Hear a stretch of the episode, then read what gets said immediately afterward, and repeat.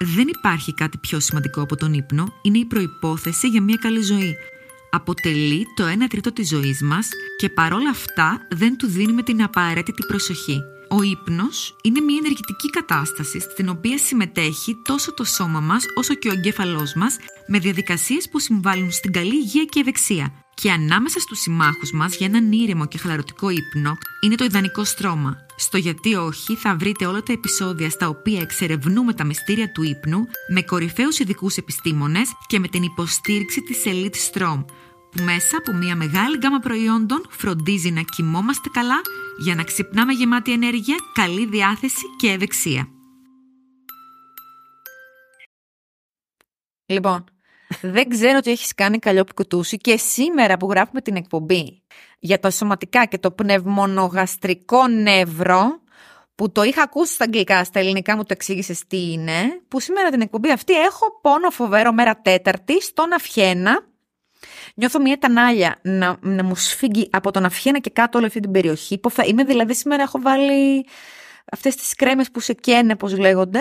Θερμαντικές. Αυτές ναι. θερματικά φυσικές μου κλειτουσιών. Ναι, ναι. Θερμαντικές. Οπότε το βρίσκω το timing φοβερό. Δεν ξέρω ναι. τι θα πει ο πόνος εκεί κάτω από τον αυχένα. Σου στείλα και το πρωί μήνυμα, μα ξέρεις τα βιβλία σου που έχεις διάφορα τέτοια εσύ και εμένα μου αρέσουν πολύ αυτά που λες. Α, Δέσποινα, καλησπέρα, Δέσποινα. Γεια σου, Καλλιόπη Κουτούση. Καλησ... Καλησπέρα και στον πόνο σου και στο σώμα που μας μιλάει. Να δούμε σήμερα έτσι. Πολύ ενδιαφέρον αυτό τώρα όταν μου το είπες και εγώ στο μήνυμα, όταν το άκουσα, χαμογελούσα λίγο, δεν το πιστεύω. Το σώμα συντονίστηκε έτσι, κάτι θέλει να μας πει σήμερα. Ναι, σήμερα έτσι αποφα... Σήμερα αποφάσισα έτσι λίγο να συζητήσουμε για αυτό το πολύ ωραίο νεύρο, το πνευμονογαστρικό νεύρο, έτσι που σου έστειλε. Πες το και στα αγγλικά. Λέγεται vagus nerve. Λοιπόν, ε, είναι ένα θέμα, η αλήθεια είναι ότι στο εξωτερικό το συζητάνε αρκετά. Στην Ελλάδα, νομίζω τώρα τα τελευταία χρόνια αρχίζει και παίρνει έτσι, ναι, δημοσιότητα, ναι, ναι. Έτσι, το τι είναι ακριβώς όλο αυτό. Ε, και έτσι θεώρησα ότι είναι έτσι ωραίο θέμα για να κάτσουμε να συζητήσουμε ε, με αφορμή αυτό το νεύρο, που είναι ένα πάρα, πάρα πολύ σημαντικό νεύρο, που αφορά πάρα πολλά ζητήματα. Σχετίζεται πολύ με θέματα υγείας, σωματικής μας υγείας, ε, σχετίζεται πάρα πολύ με θέματα ψυχολογικά. Σχετίζεται πάρα πολύ με το τραύμα, σχετίζεται πάρα πολύ επίσης με τον τρόπο που έχουμε, δημιουργούμε δεσμούς και σχέσεις. Ε, και ουσιαστικά για μένα αυτό που είναι σημαντικό έτσι να δούμε είναι αυτό το φοβερά που λέμε τα ψυχοσωματικά. Εμένα με ξέρεις, είμαι και ένας άνθρωπος που η προσέγγιση μου είναι αρκετά σωματική. Μ' αρέσει αυτό. Ναι, ναι, και δουλεύω πάρα πολύ με το σώμα και οπότε έλεγα κάποια στιγμή να κάνουμε έτσι μια εκπομπή, να μιλήσουμε πρακτικά, γιατί αυτή είναι έτσι από τις πρώτες έτσι... Το χίλια εννιακόσια ενενήντα, ας πούμε, είναι ένα νεύρο. Πρόσφατα δηλαδή έχει γίνει η έρευνα αυτού του νεύρου στη δυτική, ναι. στο δυτικό κόσμο, γιατί στον ανατολικό κόσμο υπάρχει. Και να δούμε επιτέλους πια τι είναι αυτή η σύνδεση νου και σώματος και να δούμε πόσο σημαντικό επίσης είναι και οι σωματικές πρακτικές ε, και οι σωματικοί τύπου θεραπείων σε ζητήματα που έχουν να κάνουν... Ε, με το τραύμα ή με άλλες ψυχικές το, το, το σώμα είναι, για μένα είναι ένα. Πνεύμα, mm-hmm. σώμα, ένα, συναισθήματα. Και είναι και φυσικά στη συνέχεια με την αποσύνδεση που κάναμε με τη Δανάη Κύρλα και με τη Θέκλα το... Το Complex πι τι ες ντι. Ναι, το, το σύνθετη μετατραυματική διαταραχή άγχους, που είναι έτσι πολύ πολύ σημαντικό. Και για μένα ήθελα να το πω ότι γιατί το πνευμονογαστρικό νεύρο και οι προσεγγίσεις, γενικά οι σωματικές προσεγγίσεις στο τραύμα, γιατί σήμερα και αυτό είναι ένα κομμάτι μου. Για μένα είναι η αφορμή λίγο να εξηγήσω για το πνευμονογαστρικό, αλλά και για να πούμε λίγο παραπάνω ναι. τι γίνεται και πόσο σημαντικές, επειδή το τραύμα δεν είναι απλά κάτι το οποίο υπάρχει στο μυαλό μας ή σκεφτόμαστε. Ναι. Το τραύμα είναι εμπειρία και κατοικοεδρεύει στο σώμα. Ε, οπότε για μένα είναι πάρα πολύ σημαντικό ε, και οι θεραπευτές αλλά και οι θεραπευόμενοι ναι, ναι, ναι. να εμπλακούμε και να έχουμε λίγο υπόψη μας ότι υπάρχει μια πιο ολιστική για μένα προσέγγιση ε, στις θεραπείες και οι οποίες θα πρέπει για την δική μου άποψη να εμπλέκουν άμεσα το σώμα. Και το αυτόνομο νευρικό σύστημα για το οποίο θα μιλήσουμε σήμερα, γιατί και κομμάτια του εγκεφάλου που έχουμε πλέον γνώσεις και από τους νευροεπιστήμονες. Εγώ έχω βρεθεί σε συζητήσεις ε, ανθρώπων που κάνουν ψυχοθεραπεία ή που έχουν κάνει πολλά χρόνια ψυχοθεραπεία, ε, μιλητό δηλαδή, mm-hmm. που θέλουν σε κάποια φάση, μετά από, ξέρω, από δέκα χρόνια, μετά από οκτώ χρόνια, να κάνουν και κάτι που, που είναι πιο σωματικό. Ναι, ναι. Είτε θεραπεία μέσω της τέχνης, ας πούμε, ή χοροθεραπεία και άλλα πράγματα που εμπλέκουν το σώμα. Mm-hmm, ναι, ναι, ναι. Αυτό, ξέρεις, είναι πάρα πολύ σημαντικό, γιατί και σε ανθρώπους, όπως ε, ας πούμε είπατε και στην εκπομπή σου πολύ ωραία με την ε, συνάδελφο Θέκλα και με την ε, Δανάη την Κύρλα, ε, ε, ε, το τραύμα, επειδή μιλήσατε πολύ για το τραύμα και πάρα πολύ ωραία, ε, το τραύμα έχει να κάνει πάρα πολύ. Μένει στη μνήμη, στον εγκέφαλο, αλλάζει τη διεργασία του εγκεφάλου, όπως και το σύνθετο, ειδικά στο σύνθετο κομμάτι. Δεν είναι πολλές φορές εύκολο να μιληθεί. Δηλαδή γι' αυτό βλέπουμε πάρα πολλοί πλέον ερευνητές, ε, όπως είναι, ας πούμε, και γνωστοί πλέον, νομίζω, ο Γκάμπορ Ματέ ή ο ναι, ναι. Πίτερ Λεβίν, ε, σωματικοί θεραπευτές, ε, βλέπουν ότι πια υπά, υπάρχουν σε περιπτώσεις σοβαρών έτσι τραυμάτων ή και σε, έτσι διαφόρων διαταραχών, ψυχικών διαταραχών, ας πούμε, που δεν είναι ανθεκτικές στα φάρμακα, δεν, δεν μπορούν, ας πούμε, να ε, βελτιώσουν τα συμπτώματα από αυτό. Δεν φτάνει πολλές φορές η θεραπεία του λόγου. Ότι πάρα πολλές φορές σε κάποιες περιπτώσεις θα πρέπει να πάμε από αυτό που ονομάζουμε, λέγονται bottom-up και top-down θεραπείες. Δηλαδή top-down, έτσι από πάνω προς τα κάτω, συγγνώμη, έτσι να το πω και στα ελληνικά, από πάνω προς τα κάτω, είναι οι θεραπείες που κάνουμε πολλές φορές του λόγου και πολλές φορές μέσα από το λόγο, μέσα από την νοηματοδότηση, μέσα ναι. από διάφορες προσεγγίσεις. Αυτό επηρεάζει το σώμα μας, μας ηρεμεί όταν δίνουμε νόημα, όταν ξέρουμε γιατί ναι, έγινε ναι. αυτό, ας πούμε, που ζήσαμε τότε, ε, όταν υπάρχουν καινούργιες αφηγήσεις. Αλλά πολλές φορές αυτό δεν φτάνει και είναι για μένα σημαντικό οι θεραπευτές να συνδυάζουμε και θεραπείες από κάτω προς τα πάνω, bottom-up λέγονται, που θα πρέπει να πάμε... Ε, στο σώμα, στο οποίο θα δώσουμε στη δική του γλώσσα, ναι, ναι, ναι. αυτό είναι το πιο σημαντικό, το σήμα ότι είναι ασφαλής. Γιατί, έτσι να χρησιμοποιήσω και μία έτσι ε, που μου αρέσει εμένα, ε, έναν ορισμό του τραύματος από τον Stephen Portis, που λέει το τραύμα είναι μία μόνιμη κατάσταση αποσύνδεσης, ότι έχουμε μάθει να αποσυνδέεται το σώμα ναι. και συμβαίνει στο κεντρικό νευρικό σύστημα. Οπότε πολλές φορές χρειάζεται να πάμε να μιλήσουμε στη γλώσσα του σώματος. Για να, για να γίνει όλο αυτό, δεν φτάνει ο λόγος. Και συν, να πω και κάτι άλλο, εδώ τώρα μου δίνεις και μια καλή πάσα να εξηγήσω, ίσως, Δέσποινα, ότι ένα κομμάτι, υπάρχει ε, μια θεωρία τα τελευταία χρόνια που μιλάει για τον τριαειδικό εγκέφαλο. Ε, όπου οι νευροεπιστήμονες έχουν βρει ότι ουσιαστικά αυτό που είναι πολύ, πολύ σημαντικό είναι ότι οι άνθρωποι πάντα σκεφτόμαστε, ότι είμαστε λογικοί. Έχουμε αυτή την αντίληψη. Βέβαια, αν ανοίξει ναι. την τηλεόραση και δεις όλα αυτά που γίνονται τριγύρω, μόνο λογικά ναι. δεν ξέρω θα είναι. Αλλά έχουμε, ναι, έχουμε πάρα πολύ. Συναισθηματικές αποφάσεις παίρνουμε. Ναι, τα τρία τέταρτα μόνο του εγκεφάλου μας ε, είναι συναισθηματικό, είναι, έχει να κάνει με άλλα κομμάτια του εγκεφάλου. Μόνο το ένα τέταρτο περίπου είναι το λογικό κομμάτι, το οποίο έχει αναπτυχθεί τα τελευταία χρόνια. Το πιο παλιό κομμάτι μας που έρχεται από, την, από πίσω, ξεκινά από το νοτιό μυαλό και την παρικεφαλίδα, είναι ο ερπετοειδής εγκέφαλος, όπου είναι ο εγκέφαλος, δεν θα τα πούμε γιατί θα εξηγήσω σιγά σιγά και για το πνευμονογαστρικό, αλλά είναι ο εγκέφαλος ο οποίος ευθύνεται, έχει, έρχεται, ερχόμαστε εξελικτικά από τα ερπετοειδή, από τις σαύρες, ε, από τα φίδια, και ε, είναι ο εγκέφαλος ο οποίος έχει να κάνει με το κομμάτι του παγώματος και είναι υπεύθυνος για λειτουργίες όπως είναι η θερμοκρασία, η αναπνοή μας, η ε, ε, τέτοιες ρυθμίσεις, αυτοσυντήρησης ουσιαστικά του οργανισμού. Το δεύτερο κομμάτι του εγκεφάλου, το οποίο είναι το μετεχμιακό σύστημα, έρχεται και αυτό με το πρώτο κομμάτι, μαζί με το δεύτερο τώρα που θα πω, που έρχεται από τα θηλαστικά, που είναι το ακριβώς μετά ε, κομμάτι του εγκεφάλου, το οποίο είναι το μετεχμιακό σύστημα, θα προσπαθήσω να το εξηγήσω όσο πιο απλά γίνεται. Έχει να κάνει πολύ με τα κομμάτια της σύνδεσης και της ασφάλειας που έχουμε από τα θηλαστικά και είναι υπεύθυνο για τα συναισθήματα. Ναι. Ας πούμε, ε, και θα δώσω ένα παράδειγμα λίγο πώς λειτουργεί αυτός ο εγκέφαλος. Και τρίτο, και το πιο τελευταίο και το πιο μικρό ποσοστό, είναι ο λογικός νους. Δηλαδή, να δώσω ένα παράδειγμα. Αν αυτή τη στιγμή, ας πούμε, ακούσουμε ένα μπαμ, ένα θόρυβο, πολύ γρήγορα, ε, χωρίς καν να δούμε, ο, από το κομμάτι του ερπετοειδή εγκεφάλου, θα, θα παίζει, ας πούμε, να με είδες εμένα, να σηκώθηκα τώρα ναι, ναι. και σφίχτηκα. Πριν καν σκεφτώ, πριν καν νιώσω ότι φοβήθηκα, εκεί ο μεταχμιακός νους λέει φοβήθηκα ή σφίχτηκα, και ο λογικός εγκέφαλος μετά μπορεί να γυρίσει από ώρα και να πει «Α, δεν ήταν κάτι, ήταν η γατούλα». Ναι. Αλλά α, αυτά τα κομμάτια του κεφαλού, αυτό γι' αυτό θέλω να πω ένα μεγάλο κομμάτι. Θέλει χρόνο. Mm, για να, για να ανταποκριθείς και να μην αντιδράσεις. Ακριβώς. Θέλει χρόνο για να ανταποκριθώ και να μην αντιδράσω και για να μπορέσω να τα συνδέσω αυτά τα δύο. Γιατί ένα μεγάλο κομμάτι εκεί πέρα, σε αυτό το κομμάτι του συναισθηματικού εγκεφάλου που ελέγχεται, γι' αυτό το λέω, δεν είμαστε μόνο λογικοί, έχει να κάνει πάρα πολύ με το, με το κομμάτι της επιβίωσης, έχει να κάνει πάρα πολύ, εκεί κατηγορεύει και κομμάτι του τραύματος.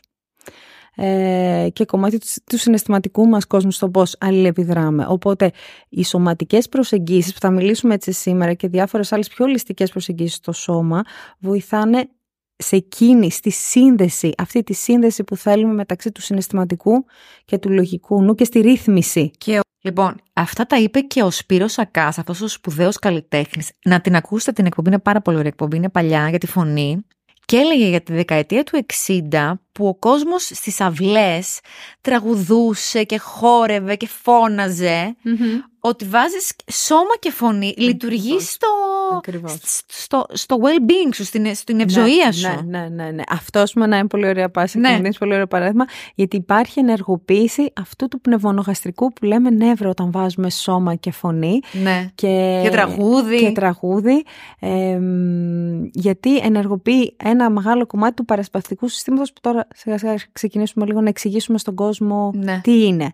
Ε, ίσως και να το πάρουμε έτσι λίγο από την ναι, αρχή, ναι, να πούμε ναι, ναι, κάποια ναι, έτσι λίγο basic, τι είναι αυτά. Ε? Λοιπόν, ε, λοιπόν, όπως είπαμε, η έρευνα για το πνευμονογαστρικό ξεκίνησε εκεί γύρω στις αρχές του χίλια εννιακόσια ενενήντα. Είναι, τώρα θα το προσπαθήσω εγώ να το πω έτσι και ως ψυχολόγος είμαι, δεν είμαι νευροεπιστήμονας, αλλά όσο πιο απλά μπορώ έτσι να το πω και για τον κοινό, για να είναι κατανοητό, να μην μπερδέψουμε πολλούς όρους. Λοιπόν, ε, το πνευμονογαστρικό νεύρο ή vagus nerve, που στα λατινικά σημαίνει και περιπλανόμενο, όρος του έρχεται γιατί είναι ένα από τα δώδεκα κρανιακά μας ε, νεύρα, δεσμίδες νεύρων ουσιαστικά, που, ξεκινούν, που ξεκινάει από το εγκεφαλικό στέλαχος και το ονομάζουν περιπλανόμενο γιατί ξεκινάει πίσω από το πίσω μέρος του εγκεφαλικού στελέχους και ε, περνάει σχεδόν, νευρώνει σχεδόν όλα μας τα όργανα, σχεδόν. Ναι. Εκτός από τα επινεφρίδια. Και λέγεται περιπλανόμενο γιατί είναι ένα από τα, από τα μεγαλύτερα Ε, νεύρα, δεσμίδες νεύρων και γιατί ε, εμπλέκεται σε τόσες πολλές λειτουργίες.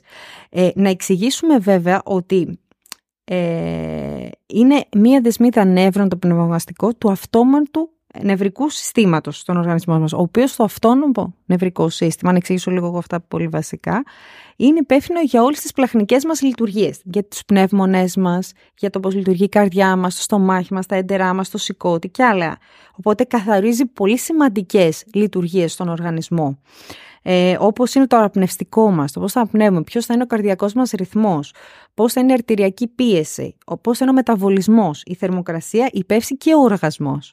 Οπότε καταλαβαίνετε πόσο μεγάλη σημασία έχει αυτό. Ναι. Το αυτόνομο τώρα νευρικό σύστημα ε, χωρίζεται, έχει δύο έτσι βασικούς πυλώνες και έχει, το ένα σύστημα είναι το συμπαθητικό νευρικό σύστημα, το οποίο ετοιμάζει τον οργανισμό για να σπαταλήσει πολύ μεγάλη ενέργεια και ουσιαστικά στέλνει αίμα στις αρτήριες, ανεβάζει τον αρτηριακό ρυθμό ε, και είναι αυτό το σύστημα που είναι στο λεγόμενο fight και flight.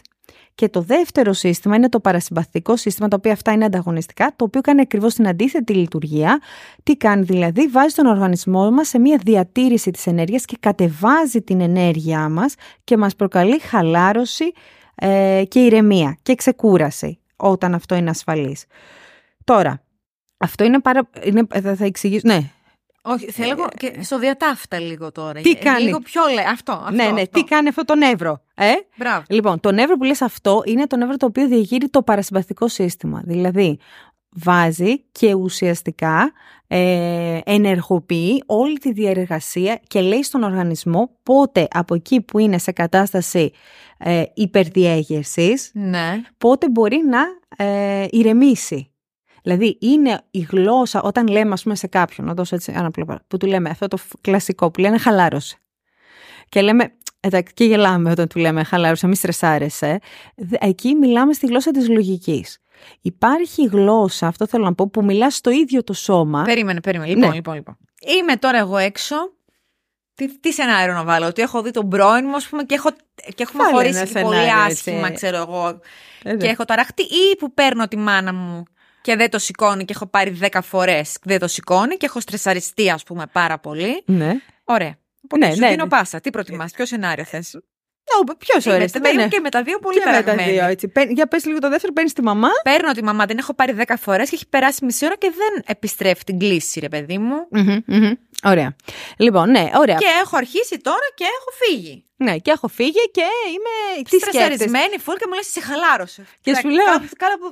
Ακριβώς. Λοιπόν, άμπρα, για να εξηγήσουμε λίγο την εργασία του στρες τώρα. Ας πούμε, παίζει μαμάς και έχεις φρικάρει. Λοιπόν, πάμε να δούμε στα τρία συστήματά σου τι γίνεται. Εκείνη τη στιγμή. Τι σκέφτεσαι. Πάμε στο γνωστικό ακόμα. Πάμε στη λογική. Κάτι κακό. Μπράβο. Τώρα θα δούμε, γιατί εδώ έχουμε μια debate ψυχολογία, ξεκινάει από το σώμα ή από τη σκέψη. Ωραία. Αλλά η σκέψη σου είναι Έπαθε, ότι κάτι, κάτι, κάτι γίνεται. Κάτι κακό. Κάτι κακό. Κάτι κακό γίνεται. Κάτι κακό έπαθα. Ναι. Κάνει μια αυτόματη σκέψη. Ε, το σώμα σου εκείνη την ώρα τι γίνεται στο σώμα σου, στις αισθήσεις σου. Λοιπόν, νομίζω από, από ένα σημείο και πέρα ή θα σφιχτεί το στομάχι μου. Ναι.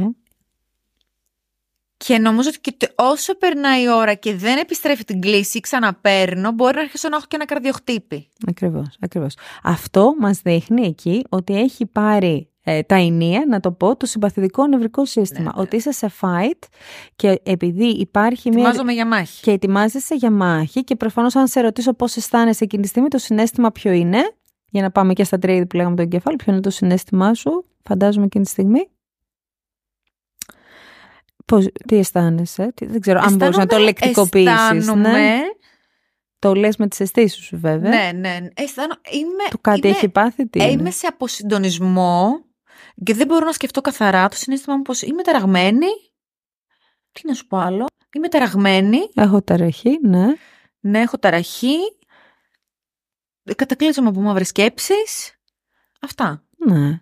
Το, προφανώς, εγώ απλά αν καταλαβαίνω καλά, είναι φόβος. Ναι, ναι, φόβος, πολύ ναι, φόβος. Ναι, ναι, γιατί μπράβο, το άγχος το λέμε δεν είναι συναίσθημα, αλλά είναι φόβος. Ε, ότι φοβάμαι.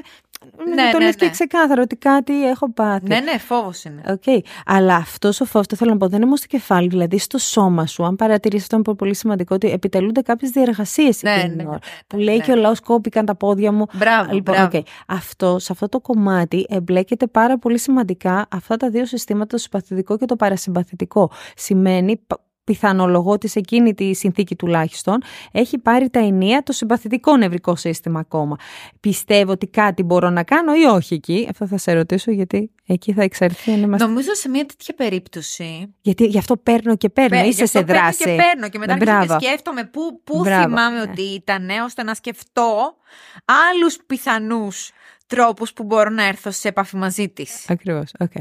Ωραία. Άρα, με αυτή τη έτσι λίγο να πω τις πιο σωματικές θεραπείες, αυτό που θα προτείνουμε αυτή τη στιγμή είναι ότι ουσιαστικά είσαι σε, ένα, σε μια κατάσταση πάλι εφυγής. Ναι, δεν παίρνει τώρα να ξέρει. Έχει ανάψει συναγερμός. Έχει τώρα. ανάψει συναγερμός. Πιθανότατα μπορεί να ενεργοποιούνται κομμάτια από τον εγκέφαλο σε παλιές ερμηνείες και, ναι, ναι, και ναι, κομμάτια ναι, σίγουρα, έτσι να πυροδοτούνται ίσως τραυματικές ε, και διάφορα όλα αυτά, να δίνει σήμα ότι κάτι να σημαίνει από παλιά. Okay. Οπότε εκεί τι λέμε, ότι είναι πολύ σημαντικό. Ε, πριν εξηγήσω και το τι γίνεται και με το πνευμονογαστρικό σου νεύρο, και το πνευμονογαστρικό τόνος, γιατί υπάρχει τόνος, προφανώς είναι πολύ χαμηλός. Από το πνευμονογαστρικό. Ο πνευμονογαστρικό τόνος υπάρχει vagus και το. Ναι, vagus tone λέγεται. Είναι προφανώς πάρα πολύ ε, χαμηλός. Ε, και όντως το σώμα παίρνει σήμα ότι αυτή τη στιγμή υπάρχει, αυτή, υπάρχει αυτός συναγερμός. Ο, ο συναγερμός και ότι δεν είναι κάτι ασφαλές. Και γι' αυτό είμαι όμως ακόμα Α, στο δεν κομμάτι. Είναι δεν είναι ασφαλές, είναι αυτό πολύ σημαντικό και ότι μπορώ να κάνω κάτι. Γι' αυτό Έχ. θα παίρνω και θα παίρνω. Α, καλά θα παίρνω και θα παίρνω. Μπράβο. Συνέχεια τηλέφωνο. Προφανώς είσαι σε δράση. Γιατί αν συνεχίσει αυτό. Να, πω, να, να κάνω εγώ μία κλιμάκωση τώρα για να καταλάβουμε και το, το freeze, ας πούμε, που λέω. Αν συνεχίσει αυτό, ας πούμε, και κάτι γίνει, ας πούμε, και, και νιώσεις ότι. Πω, πω, άκουσα και μια κραυγή, δεν ξέρω και ναι, κάτι, ναι, ναι. ας πούμε. Τελείωσε. Εκεί αυτό το τελείωσε, ας πούμε. Και μπαίνουμε. Εκεί παίρνει τα ενία το παρασυμπαθητικό σύστημα ναι. και εκεί παίρνει τα ενία το vagus nerve. Εκεί παίρνει και Α. μπαίνουμε, σε αυτό τώρα θέλω να εξηγήσω, μπαίνουμε στο freeze και μία, το freeze και στο πάγωμα δηλαδή, είναι το κομμάτι του παρασυμπαθητικού μας συστήματος. το οποίο ενεργοποιείται από το πνευμονογαστρικό νεύρο. Τι θέλω να πω όμως, εδώ τώρα δώσαμε ένα παράδειγμα και πολύ καλά έκανες, ε, το οποίο δείχνει μια συνθήκη, όπου, μια συνθήκη απειλής. Ναι. Όπου και στις δύο περιπτώσεις, και το συμπαθητικό νευρικό σύστημα και το παρασυμπαθητικό, το συμπαθητικό που είπαμε είναι το υψηλό, να θυμάται ο κόσμος, το παρασυμπαθητικό είναι το πιο χα, χαλαρό, ε, είναι σε κατάσταση έκτακτης ανάγκης για απειλής. Ε, για μένα είναι πολύ σημαντικό, θέλω να εξηγήσω στον κόσμο ότι πολλές φορές ακούγονται αυτά τα συστήματα σαν να είναι πάντα στις απειλές. Και αυτά τα συστήματα δεν ενεργοποιούνται πάντα στις απειλές. Μπορεί να έχουμε ενεργοποίηση των ίδιων συστημάτων, του συμπαθητικού και του παρασυμπαθητικού, όταν είμαστε πάρα πολύ καλά. Δηλαδή, όταν μπήκαμε μέσα και, με, και, λοιπόν, ναι, για πες, και είμαστε λοιπόν, πολύ χαρούμενοι. Τώρα, ναι, τώρα, σε ασφαλή συνθήκη. Λοιπόν, τώρα που έχει, α, ακούν την εκπομπή, είναι Σεπτέμβριος που ακούν την εκπομπή, και έχουν ακούσει και την εκπομπή του Αλέξη Λάπα τέλη Ιουλίου, τέλος πάντων, πότε βγήκε. Με τον οποίο έχω πει ότι κάναμε την εκπομπή αυτή και γράφτηκε χάλια, χάλια όμως σας μιλάω, τέλος πάντων, και την ξανακάναμε. Στην εκείνη την εκπομπή όμως, που δυστυχώς παιδιά δεν ακούγεται, τελείως θα σας την έβγαζα. Θα, θα του πω όμως να το ξαναπεί το παράδειγμα. Λέει για ένα τέτοιο περιστατικό, όχι, όχι όπως το περιγράφεις εσύ, τώρα όπως το πω άλλο, για ένα πελάτη του που του πρότεινε ο φίλος του, mm-hmm. ο σύντροφός του, mm-hmm. να παντρευτούν. Mm-hmm. Και φρίκαρε, φρίκαρε, έπαθε mm-hmm. στην κατάσταση συναγερμού okay. και έτρεξε στον ε, ψυχοθεραπευτή. Mm-hmm. Θέλω να πω ότι δεν ήρθε κάτι... Κάτι δυσάρεστο. Κάτι καλό ήρθε. Ναι, ήρθε κάτι καλό, αλλά το ερμήνευσε σαν κάτι δυσάρεστο. Ναι. Ναι, ναι, ναι, ναι. Δεν ξέρω αν θα έλεγες αυτό δηλαδή. Όχι, όχι, εγώ δεν ήθελα να πω αυτό, δεν πειράζει, αλλά και αυτό γίνεται. Αυτό γίνεται γιατί, ε, αυτό θα το δούμε μετά, απειλή. Γιατί έχει, έχει χαλάσει λίγο το σύστημα, να το πω έτσι πολύ... Ε, μου επιτρέπουν τον όρο, είναι λίγο εκλαϊκευμένος, αλλά το ναι, επιτρέπουμε, δεν ναι, πειράζει, δεν σαν να έχει όλοι. Χαλάσει λίγο το σύστημα αυτό, στο κεντρικό νευρικό μας σύστημα, το οποίο έχει να κάνει με το πνευμονογαστρικό νεύρο, γι' αυτό θέλουμε να το ξανα, προσπαθούμε να ξαναρυθμίσουμε. Ποιο είναι αυτά τα συστηματικά που σχετίζονται φυσικά και με περιοχές του εγκεφάλου, με το μεταχμιακό σύστημα, ε, το οποίο λέει πότε είναι κάτι επικίνδυνο ή όχι. Δηλαδή, στο τραύμα αυτό έχει γίνει. Κάτι το οποίο. Ε, το σύστημα δηλαδή νευρολογικά και το αυτόμονο, το τι είναι κίνδυνος ή όχι, ε, έχει παρερμηνεύει. Πες και και παρεμβαίνει λίγο. Εγώ τώρα τι θέλω να πω. Ότι αυτό που είναι πολύ σημαντικό και θεωρώ είναι σημαντικό να ακούγεται. Ότι αυτά τα συστήματα ο οργανισμός τα έχει και για ευχάριστους λόγους. Δηλαδή, όταν το περιβάλλον είναι ασφαλές. Δηλαδή, ναι. μπαίνεις μέσα και με βλέπεις και κάνεις αυτό. Wow! Ναι, ναι. Γεια σου, ρε Πόπι, τι κάνεις. Και πάμε, πάμε να πιούμε. Ναι, πάμε και κρασιά. Πάμε για κρασιά. Λοιπόν, αυτό. Και πάμε να χορέψουμε και θέλω να πάμε για κρασιά και θέλω να κάνουμε αυτή την εκπομπή. Και μετά. Και εγώ όταν σε βλέπω και ανοίγουν τα μάτια μου, βλέπεις. Βαίνει ο χτύπος της καρδιάς, ναι, δεν ναι, στο λέω ναι. με χαμηλή αναπνοή. Βλέπεις και ήδη. Ναι, ναι, ναι. Άλλαξε το σώμα μου, μπορεί να μην βλέπουν οι ακροατές στη στιγμή, αλλά ήδη έχουν ανάξει. Αλλάζει η φωνή μου, μιλάω ήδη πιο δυνατά, με ακούνε όμως. Λοιπόν, αυτό είναι η διέργεια του συμπαθητικού μου συστήματος αυτή τη στιγμή. Δηλαδή, στη χαρά, το, το συμπαθητικό σύστημα δεν είναι μόνο σε, σε κομμάτι fight και flight. Το συμπαθητικό σύστημα το χρειαζόμαστε όταν θέλουμε υψηλή ενέργεια για να κάνουμε, να παίξουμε. Να, συ, να συνδιαμορφώσουμε, όταν θέλουμε υψηλές ενέργειες να χορέψουμε, να κάνουμε δηλαδή και άλλα δημιουργικά πράγματα και συναντάμε τους ανθρώπους. Όπως και το παρασυμπαθητικό, όταν είναι σε ασφαλή τόπο και ενεργοποιείται, δηλαδή νιώθω ότι υπάρχει ασφάλεια, είναι το, το αίσθημα το οποίο χαλαρώνουμε. Ναι. Και ξα... είναι σε αυτό το αίσθημα που, που εκρίνεται ο κοιτοκίνη, που εκρίνεται ε, ακελιτοχ... Και είναι ένα αίσθημα το οποίο μπορώ να αφαιθώ σε σένα και να ξαπλώσω, να, να ξεκουραστώ. Γι' αυτό κατεβαίνουν. Έχει διαφορά όμως με το προηγούμενο, που και το άλλο είναι. Εγώ έχω στρεσαριστεί ναι. με, το, με το τηλέφωνο πούμε, που δεν απαντάει. Ναι. Και, και εκεί όμως είναι πολύ ψηλό τώρα. Ποιο... Και έχω ανεβάσει. Ναι, αλλά δεν είναι κάτι ασφαλές. Ναι. Θέλω να πω και στις δύο περιπτώσεις, παραδείγματος χάρη και σήμερα που με συνάντησες και σε είδα και είπαμε να κάνουμε. Διεγείρει το συμπαθητικό, αλλά είναι ασφαλής. Ναι. Αυτό ας πούμε, που, α, ξέρω εγώ που μου έκανα αυτό το. Και α, ένα σωρό άλλα που είπαμε, ναι. Και ένα σωρό άλλα, α, αλλά είναι ευχάριστα και χαμογελάμε. Ε, και γελάμε. Και το γέλιο και χαρά είναι σε αυτά, σε αυτά τα συστήματα. Αλλά το άλλο είναι, θέλω να πω ότι στο σώμα οι ίδιες, είναι πολύ περίεργο. Η διαδικασία μεταξύ excitement και anxiety, που λέμε, δηλαδή ενθουσιασμού και άγχους, είναι, ναι. είναι ίδια συστήματα διεγείρονται. Το αυτό γιατί το, λέω, το συζητάω, αυτό είναι πολύ σημαντικό για το μετά, στο πώς μετακινούμαστε, δηλαδή ο οργανισμός μας είναι ένα κομμάτι που έχει να κάνει με την ομεόσταση. Και είναι, είναι αν δεις, η ισορροπία αντιθέτων. Αυτό μας το λέει το ίδιο το σώμα, και το οποίο θέλω να δούμε πώς θα το πάρουμε και στην ψυχολογία και σε άλλα ζητήματα μετά που τα παίρνουμε εμείς. Και είναι μια ισορροπία μεταξύ διαστολής στην εισπνοή και συστολής στην εκπνοή. Η διαστολή είναι ενεργοποίηση συμβολικά του συμπαθητικού, η εκπνοή, αφήνω, είναι ενεργοποίηση του παρασυμπαθητικού μου. Όλη η δουλειά, αυτό, όλη η δουλειά, έτσι να το πω, έτσι, το λέω λίγο λαϊκά, αλλά όλη η, ο στόχος μας εδώ είναι να υπάρχει ισορροπία μεταξύ σε αντιθετικές δυνάμεις, εγώ να χρησιμοποιήσω εδώ και την Gestalt, μεταξύ σε διαστολή, η ίδια η, η, η, η ουσία της, της ζωής βασίζεται σε αυτές τις αρχές, η φυσική, στη διαστολή και στη συστολή, έτσι και στην αναπνοή μας, έτσι και στο σώμα. Το σώμα χρειάζεται να διασταλεί όταν δέχεται, ας πούμε, και να γεμίσει ενέργεια, αλλά χρειάζεται και να αφήσει κάτω και να χαλαρώσει, να μάθει ότι ο πόλεμος τώρα τελείωσε. Στο τραύμα, στο πι τι ες ντι, στο, στο μετατραυματικό στρες, uh, στο σύνθετο μετατραυματικό στρες, το σώμα δεν μπορεί να κλείσει αυτό το μηχανισμό.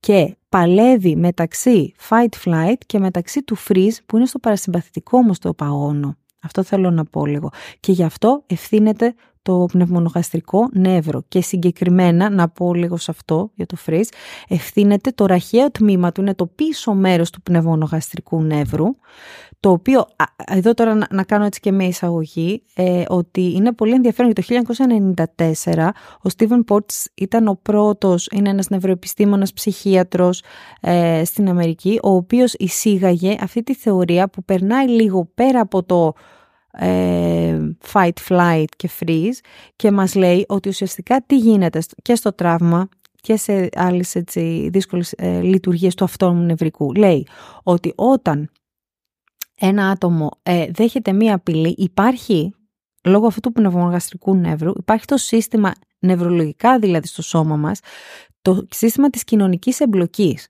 Το πρώτο πράγμα που θα γίνει, επειδή είμαστε άνθρωποι και ερχόμαστε με μεγάλο ποσοστό ε, από, από άλλα θηλαστικά, όπως είναι η πίθα και το ντι εν έι μας, η πρώτη, ε, αυτό το νεύρο, το πνευμονογαστρικό νεύρο που ονομάζεται, είναι το κοιλιακό κομμάτι του, που είναι το μπροστινό κομμάτι του νεύρου από πάνω μέχρι κάτω. Λοιπόν, ε, το, η πρώτη ε, τάση στο, από το σώμα δηλαδή, που είμαστε βιολογικά κατασκευασμένοι, είναι να φωνάξουμε για βοήθεια άλλους ανθρώπους. Αν θα δεις τη φύση, το πρώτο φυσικό είναι να πάμε κοντά σε άλλους ανθρώπους αν κάτι γίνει απειλητικό. Και το, μόνο όταν αυτό το κομμάτι δεν ικανοποιείται, γιατί δεν υπάρχει κάποιος εκεί, γιατί αυτός που με κρατάει εκεί με κρατάει σφιχτά και αντί να με κρατάει και να ηρεμήσω, το δικό του σύστημα είναι και αυτός υπεδιά, οπότε σφίγγομαι, τότε πάμε στο fight και flight. Τότε ενεργοποιείται αυτό, το, το επόμενο κομμάτι, όπως είπαμε, του εγκεφάλου, που είναι το κομμάτι του συμπαθητικού, που θα κάνουμε πάλι φυγή, που yeah. με πιάνει ότι θα, θα κάνω, κάνω, θα παλέψω, θα παλέψω, και άμα δεν δουλέψει και αυτό, είναι σαν μία σκάλα, τότε κατεβαίνουμε στο παρασυμπαθητικό και τότε λέει ο οργανισμός, τώρα, μου τρέψει την έκφραση, την κάτσαμε. Mm. Δεν μπορώ να κάνω τίποτα. Τώρα είμαι ακινητοποιημένος. Αλλά αυτό έχει μία συνέχεια. Αλλά θέλω... Και τότε εν, ενεργοποιείται το οπίστιο ραχαίο κομμάτι του ε, ε, πνευμονογαστρικού νεύρου. Και έχει μία κλιμάκωση. Και το πολύ σημαντικό επίσης είναι, στο πνευμονογαστρικό νεύρο, και αυτό ήθελα εδώ να το πω, να το τονίσω, είναι ότι το ογδόντα τοις εκατό της πληροφορίας, το πνευμονογαστρικό νεύρο, δεν είναι η μετακίνηση από τον εγκέφαλο προς τα σπλαχνικά, προς τα σπλάχνα και στα όργανα μας, αλλά το ογδόντα τοις εκατό της πληροφορίας είναι, ε, άφερεν το λένε, είναι ε, απαγωγός, δηλαδή στέλνεται από το ίδιο το έντερο προς τον εγκέφαλο, δηλαδή τα όργανα μας τα ίδια, πολύ πριν σκεφτεί ο εγκέφαλος τα κάνει, έχουν πάρει σήμα αν αυτό είναι κάτι ασφαλές ή όχι. Και αυτό έχει να κάνει με τις ανθρώπινες σχέσεις. Κυρίες και κύριοι, καλησπέρα σας. Θα θέλαμε να σας ενημερώσουμε πως σε λίγα λεπτά θα περάσουμε από μια καταιγίδα και θα πρέπει τα τοπικά σας τραπεζάκια να παραμείνουν κλειστά. Όλοι να παραμείνετε στις θέσεις σας με τις ζώνες ασφαλείας δεμένες. Η κακή ποιότητα ύπνου μπορεί να μειώσει σημαντικά τα αντανακλαστικά σου. Ας το αλλάξουμε. Elite Strom. Live Elite. αυτό που είπες εσύ πριν, πως ας πούμε κάτι μπορεί να το ερμηνεύω σαν απειλητικό. Ναι. Και αυτό δεν έρχεται από τον εγκέφαλο. Το είκοσι τοις εκατό περίπου της πληροφορίας έρχεται από τον εγκέφαλο προς τα όργανα για να αρχίσουν να μπουν σε διεργασία ε, πάλης ή, ή ασφάλειας. Το, το σημαντικό είναι, δεν ξέρω πώς ναι, ναι, ναι, σου, είναι, σου είναι κατανοητό. Τα λέω όλα αυτά και για μένα είναι πολύ σημαντικό ο κόσμος έτσι κάπως να ενημερώσει, όχι για να πούμε έτσι πολλές πληροφορίες γύρω από την νευροεπιστήμη, αλλά αυτό που για μένα είναι πολύ σημαντικό είναι ότι ο ίδιος ο οργανισμός έχει αυτό το νεύρο το οποίο έχουμε βρει και αυτή τη θεωρία του πολύ ε, πνευμονογαστρικού νεύρου που βρίσκουν ας πούμε οι ψυχολόγοι τα τελευταία χρόνια.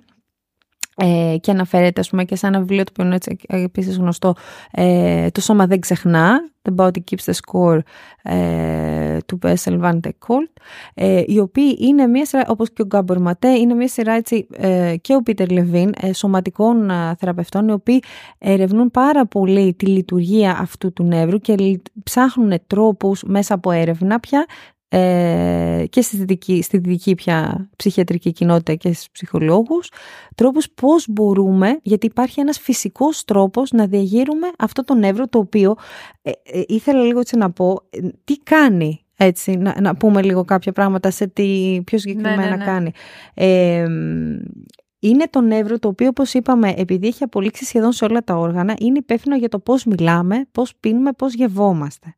Είναι το νεύρο το οποίο τονώνει τους μυς της καρδιάς ε, και συμμετέχει στη ρύθμιση του καρδιακού ρυθμού. Αυτό είναι πάρα πολύ σημαντικό. Ανεβαίνουν ή κατεβαίνουν οι παλμοί μας. Δηλαδή, αν βρούμε έναν τρόπο που θα το συζητήσουμε, γιατί έχει βρει η επιστήμη τρόπο να ε, ελέγξουμε τη διέγερση του και να την επηρεάσουμε, μπορούμε να επηρεάσουμε ε, θέματα πολύ σημαντικά και της σωματικής υγείας και της ψυχικής. Και είναι ακριβώς η απόδειξη αυτό ακριβώς που λέμε το σώμα και ο νους είναι ένα. Ναι, ναι, ναι. Όπως είναι η καρδιά, μπορούμε να ελέγξουμε το χτύπημα της καρδιάς. Ρυθμίζει την εφίδρωση και πολύ σημαντικό τις φλεγμονές, κάτι που έχει να κάνει πολύ με τα αυτοάνοσα. Ναι, ναι, ναι. Ε, και το ανασωπητικό μας σύστημα γενικότερα είναι, ρυθμίζει επίσης το έντερο, δεν το συζητάω, την όρεξη, και θα δούμε ότι πώς μπορεί να σχετίζεται αυτό με ζητήματα διατροφικών διαταραχών, υπερφαγίας και πολυφαγίας. Ε, ρυθμίζει ε, και ουσιαστικά πώς από το, ε, όπως είπαμε, από το έντερο ε, στέλνει ερεθίσματα στον εγκέφαλο μέσω ηλεκτρικών παλμών και συμβάλλει πολύ στην αναπνοή και στη χαλάρωση. Εδώ έτσι να πω ότι την εποχή του COVID, έτσι ένα ενδιαφέρον κομμάτι και εγώ όσο έκανα την έρευνά μου, ε, οι νευροεπιστήμονες είχαν βρει, υπάρχει βέβαια από το ενενήντα υπάρχει στο εξωτερικό αυτό, και σε επιλεγμένους ανθρώπους έχει γίνει εμφύτευση ε, ενός διεγέρτη στο αριστερό τμήμα του πνευμονογαστρικού, όπου διεγείρει και δημιουργεί έναν φυσικό τόνο που δίνει στο, στο σώμα σήμα αυτό που λέμε να χαλαρώσει και να του πούμε ότι εδώ ο πόλεμος τελείωσε. Και Ε, οι νευροεπιστήμονες βρήκαν αυτό και το κάνουν την εμφύτευση σε ανθρώπους που πάσχουν ε, σε αποζητήματα ε, επιληψίας, και σε παιδιά και σε εφήβους έχει γίνει αυτή η εμφύτευση, ε, και σε ανθρώπους με πολύ σοβαρή ε, ε, βαριά συμπτώματα κατάθλιψης, οι οποίοι είναι ανθεκτικοί στα φάρμακα, δηλαδή δεν υπάρχει ανταπόκριση στην ε, θεραπεία, στη φαρμακοθεραπεία. Αλλά το πολύ σημαντικό εδώ, Δέσποινα, είναι ότι και στην περίοδο του COVID πήγαν να το χρησιμοποιήσουν το, το διεγέρτη αυτό, γιατί βοηθούσαν πάρα πολλούς ανθρώπους να, να, να ε, ελέγχανε το πώς αναπνέει στους πνεύμονες, στην ποσότητα του αέρα, του οξυγόνου, ναι, και της καρδιάς, και πολλοί άνθρωποι έτσι γλίτωσαν να μπουν στην εντατική. Δηλαδή θέλω να πω ότι η λειτουργία του βοηθάει άμεσα σε σωματικά θέματα, όπως έχει να κάνει με το, με το άσθμα. Άνθρωποι οι οποίοι έχουν να κάνουν πάρα πολύ συχνά που λέμε από το στρες, παλινδρόμησης, ζητήματα ευερέθησης του εντέρου, ζητήματα που έχουν να κάνουν με τον οργασμό, γιατί το πνευμονογαστρικό νεύρο ευθύνεται και επηρεάζει θέματα και οργασμού. Έχει να κάνει με το πεπτικό, με το στομάχι, με, όπως είπα συγγνώμη, το άσμα, την αναπνοή, καρδιακά και πάρα πολλά ζητήματα και με, ε, με το λάριγκα εδώ και τις καταπόσεις, και όπως είπαμε και με ζητήματα ε, Ε, διατροφικών διαταραχών. διατροφικών διαταραχών, γιατί έχει γίνει εμφύτευση, να το πω λίγο, και κάποιες έρευνες τα τελευταία επίσης χρόνια, από το δύο χιλιάδες δεκατρία αν δεν κάνω λάθος, σε Αυστραλία και Μεξικό, ε, που γίνανε εμφυτεύσεις και έχουν δει ε, μεγάλο ποσοστό βελτίωσης σε ανθρώπους που είναι, έχουν ζητήματα παχυσαρκίας, όταν δηλαδή υπήρξε η διέγερση αυτού του νεύρου, ναι, ε, έστελνε σήματα το στομάχι προς τον εγκέφαλο ότι είμαι χορτάτος, είμαι πλήρης, έχει σταματήσει, γιατί πολλές φορές λέμε και οι εθισμοί είναι μία αντίδραση σε τραύμα. Ναι, ναι, ναι, είναι τρόπος ναι. αντιμετώπισης. Ακριβώς. Και επειδή όταν διεγείρουμε το πνευμονογαστρικό νεύρο, εκρίνεται, όπως σου είπα, η ορμόνη, είναι ο πυροσβέστης που λέει «Αχ, το ρόλο είναι οκ», okay, και εκρίνεται η, η, η, η διέγερση της οκυτοκίνης, που είναι η ορμόνη της αγάπης, είναι η ορμόνη του αγγίγματος, μέσα από το άγγιγμα και το κοιτού. Οπότε όλο αυτό, γι' αυτό λέμε πολλές φορές, το λέμε και το νεύρο, έχει πολλές ονομασίες, το νεύρο της αγάπης, το νεύρο της ευτυχίας, θα ακούσεις, ο στρατηγός του παρασυμπαθητικού, ε, βοηθάει πάρα πολύ στο να νιώσουμε ότι είμαστε πια ασφαλείς, και για μένα είναι ένα, σίγουρα ένα μεγάλο κομμάτι για να... Δεν είναι το μόνο, να το πω λίγο αυτό, δεν είναι ότι είναι πανάκια, βρήκαμε το πνευμονογαστρικό και ε, τώρα, να το πω και αυτό, έχουμε λύσει το τραύμα ή όλα μας τα σωματικά προβλήματα. Ναι, αλλά είναι ναι, ναι. αυτό ακριβώς που αποδεικνύει τι κάνει το στρες στο σώμα. Και το σώμα προς τον εγκέφαλο επίσης, ανάλογα με το τι γίνεται. Ε, και γι' αυτό είναι για μένα σημαντικό... Ε, επειδή είναι τόσο σημαντικό νεύρο, λέγεται στρατηγός όλο το νεύρο, να, να αγνωρίζει ο κόσμος ότι το ίδιο το σώμα έχει μηχανισμούς που μπορούμε να μιλήσουμε στη γλώσσα του για να του πούμε είσαι ασφαλής. Όλα είναι καλά. Ναι. Και έχουμε ναι. τη δύναμη άνθρωποι, γι' αυτό και αυτοί, όπως λέμε, και οι σωματικοί θεραπευτές γενικότερα χρησιμοποιούμε, και εγώ μέσα σε αυτούς, ασκήσεις οι οποίες μιλάνε κατευθείαν στη, στη γλώσσα του. Μπορούμε σήμερα να δοκιμάσουμε και κάποιες παρέα και μπορούμε να πούμε τους φυσικούς τρόπους, Δέσποινα, που μπορούμε να το διεγείρουμε αυτό το νεύρο. Αυτό για μένα και αυτό είναι έτσι σημαντικό. Δεν μπορώ πώς, πώς πήρε τόσο πολύ καιρό στην, σε εσάς να βάλετε το σώμα μέσα. Απορώ, δηλαδή, δηλαδή μου κάνει πολύ εντύπωση που μιλάμε για σωματικές θεραπείες που έχουν πάρει τέτοια έκταση. Τώρα μπορεί να λέω και βλακεία και να υπάρχει και εγώ να μην το ήξερα. Απλά το βλέπω τα τελευταία χρόνια πολύ το σώμα μέσα. Μα το ναι. σώμα σκέφτεται, το σώμα είναι μεγάλος δείκτης. Ναι, ναι. Κοίταξε, οι, οι δυτικές, θα πω, η άργησε. δυτική κουλτούρα άργησε, Δέσποινα, θεωρώ. Γιατί η δυτική κουλτούρα θέλει αποδείξεις, θέλει έρευνες. Ε, γι' αυτό σου λέω, το ενενήντα και μετά αυτή η ομάδα, ας, αν θα το πω, ας πούμε, νευροεπιστημόνων, ε, πήραν επιτέλους χορηγήσεις, γιατί και αυτό είναι ένα μεγάλο άλλο θέμα στην έρευνα. Ποιες έρευνες χρηματοδοτούνται και, και ποιες όχι. Ε, για να συγκρίνουν, ας πούμε, πάρα πολλούς ανθρώπους, ας πούμε, σε σχέση, έκανε ε, συγκεκριμένα. Ο Βάντε Κόλτ, ας πούμε, και η ομάδα του στο κέντρο έρευνας που κάνουν στην Αμερική, πήραν, ας πούμε, χορήγηση, επιχορήγηση και κάναν μία έρευνα σχετικά, συγκρίνανε το Prozac με, το, με τη διέγερση του πνευμονογαστρικού σε ασθενείς, ας πούμε, που είχαν να κάνουν ζητήματα ε, με ζητήματα, ας πούμε, κατάθλιψης ή με ζητήματα παχυσαρκίας, και χρησιμοποιούσαν άλλες σωματικές τεχνικές, και εκεί βρήκανε ότι η διέγερση με σωματικές τεχνικές πια μπορεί να είναι εξίσου σημαντικό και πολλές φορές πιο βοηθητικό και από τα αντικαταθλιπτικά φάρμακα.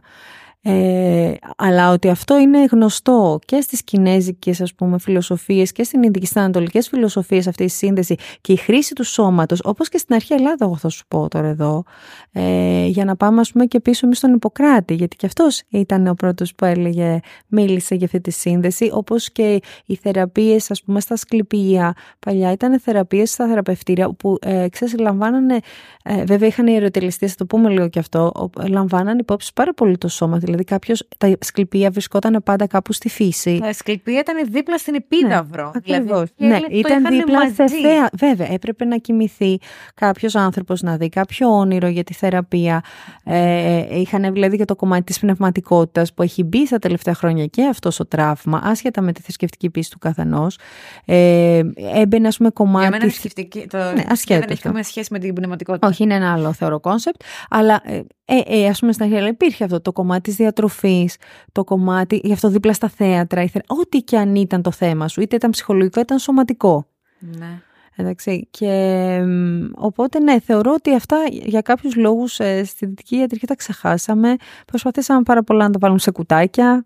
Και σκέφτομαι και πόσο υποτιμημένο είναι το σώμα, και ειδικά σε εμάς, ας πούμε, που ήμασταν οι καλοί μαθητές, αθλητές και αυτοί που διαβάζαμε, πώς ήταν το μάθημα της γυμναστικής, τώρα δεν ξέρω πώς είναι στα σχολεία.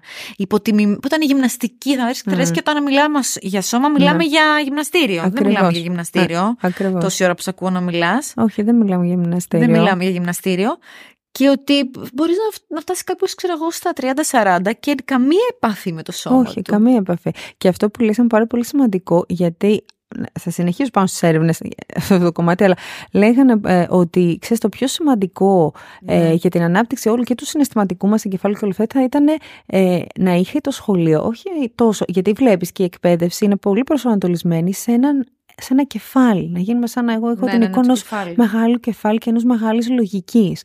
Και ενώ για όλα αυτά που συζητάμε τώρα για την καλή σωματική και ψυχική υγεία, θα έπρεπε να έχει παιχνίδι, θα έπρεπε να έχει περισσότερη άσκηση, θα έπρεπε να, να, να εξηγεί στον κόσμο τι άσκηση, γιατί αυτό είναι ένα μεγάλο θεωρώ μετά κεφάλαιο, θα δούμε λίγο πώς μπαίνουμε και εκεί. Για να βάλουμε και την πατριαρχία, yeah. γιατί για τις γυναίκες, ακόμη και τώρα, σώμα ίσον ντροπή.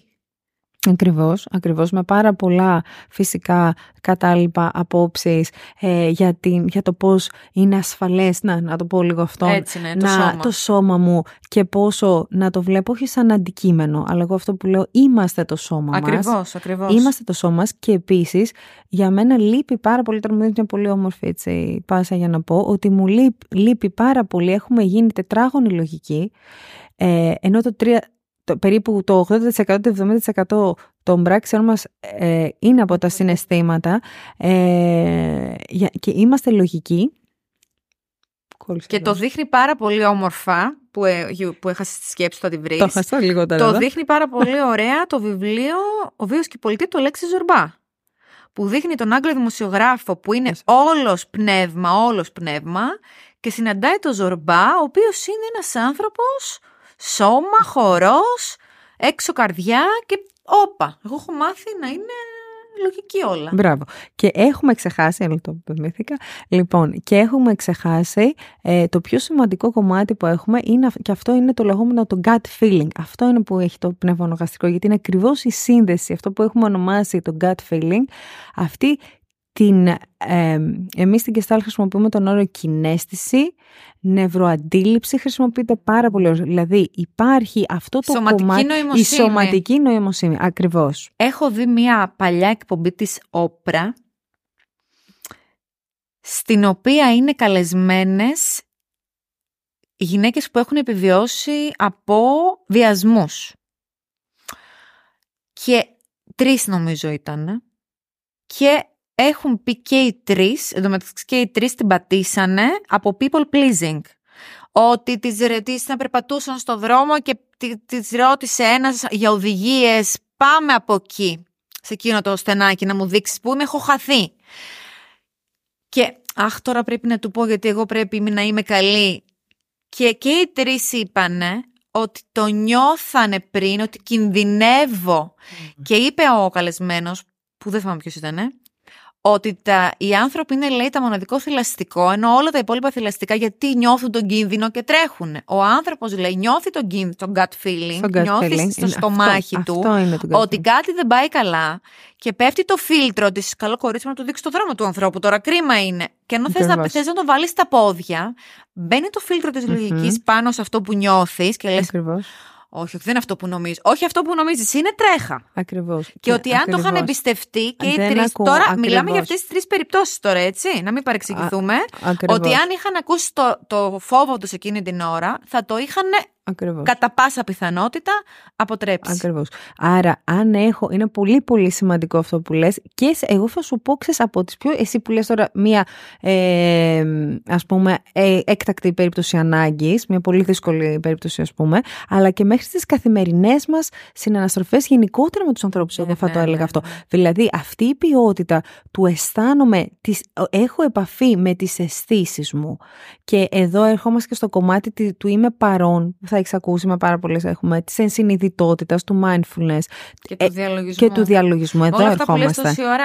Εν τω μεταξύ μου αρέσει πάρα πολύ που έχουν κουμπώσει τώρα είκοσι εκπομπές του γιατί ε, όχι. Δεν είναι πάρα πολλές. Είναι τέλειο, είναι τέλειο. Ναι, ναι, αυτό ήθελα να το πω γιατί και εγώ όταν σ' άκουγα να το είπα, στο είπα ναι, και ναι, πριν, ναι. να το άκουγα όλες πολλές τις τελευταίες εκπομπές, νιώθω ότι έχουν, έχει μια συνέχεια έτσι όλο αυτό. Και παλιά εκπομπές που έχω κάνει για το διαλογισμό, τις, ε, τις, δεν θυμάμαι το όνομά της, με το διαλογισμό της εκπομπές και με την ε, Δανάη έχω κάνει το διαλογισμό, έχω κάνει και με μια άλλη ψυχοθεραπεύτρια που δεν θυμάμαι το όνομά της. Για πες. Mm-hmm, mm-hmm.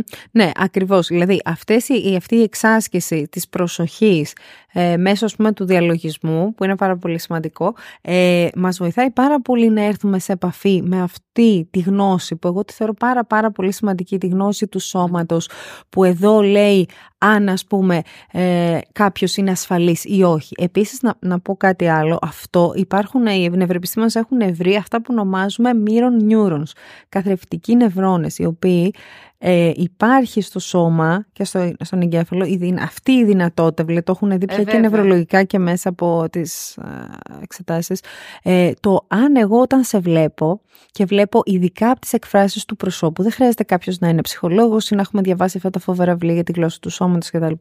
Ε, το έχουμε, είναι προγραμματισμένο μέσα στο σώμα μας, καταλαβαίνω και νιώθω όταν θα μπω, δηλαδή την, μέρα, την ώρα που μπήκα εγώ πριν, όταν σε χαιρέτησα, ο τόνος της φωνής μου, όταν θα σου πω «Γεια σου Δέσποινα», ναι, ναι, ναι, ναι, ναι. ή θα σου πω «Γεια σου Δέσποινα», ε, έτσι. Παρασέρνει. Ε, και οι κινήσεις τώρα, εντάξει, οι ακροατές, συγγνώμη, δεν μπορούν να ακούσουν, να δουν, αλλά οι κινήσεις, το πώς αλλάζει το πρόσωπό μου ή όταν σου χαμογελάω, μπορούμε να καταλάβουμε πολύ καλά πότε ένα χαμόγελο είναι ασφαλής και αληθινό, δηλαδή μπορώ να σου χαμογελάσω έτσι, ναι, ναι. και μπορείς να καταλάβεις γιατί. Γιατί κινούνται, ίσως πολιτικούς μπορεί να το δούμε αυτό, κινούνται μόνο οι μυς του στόματος.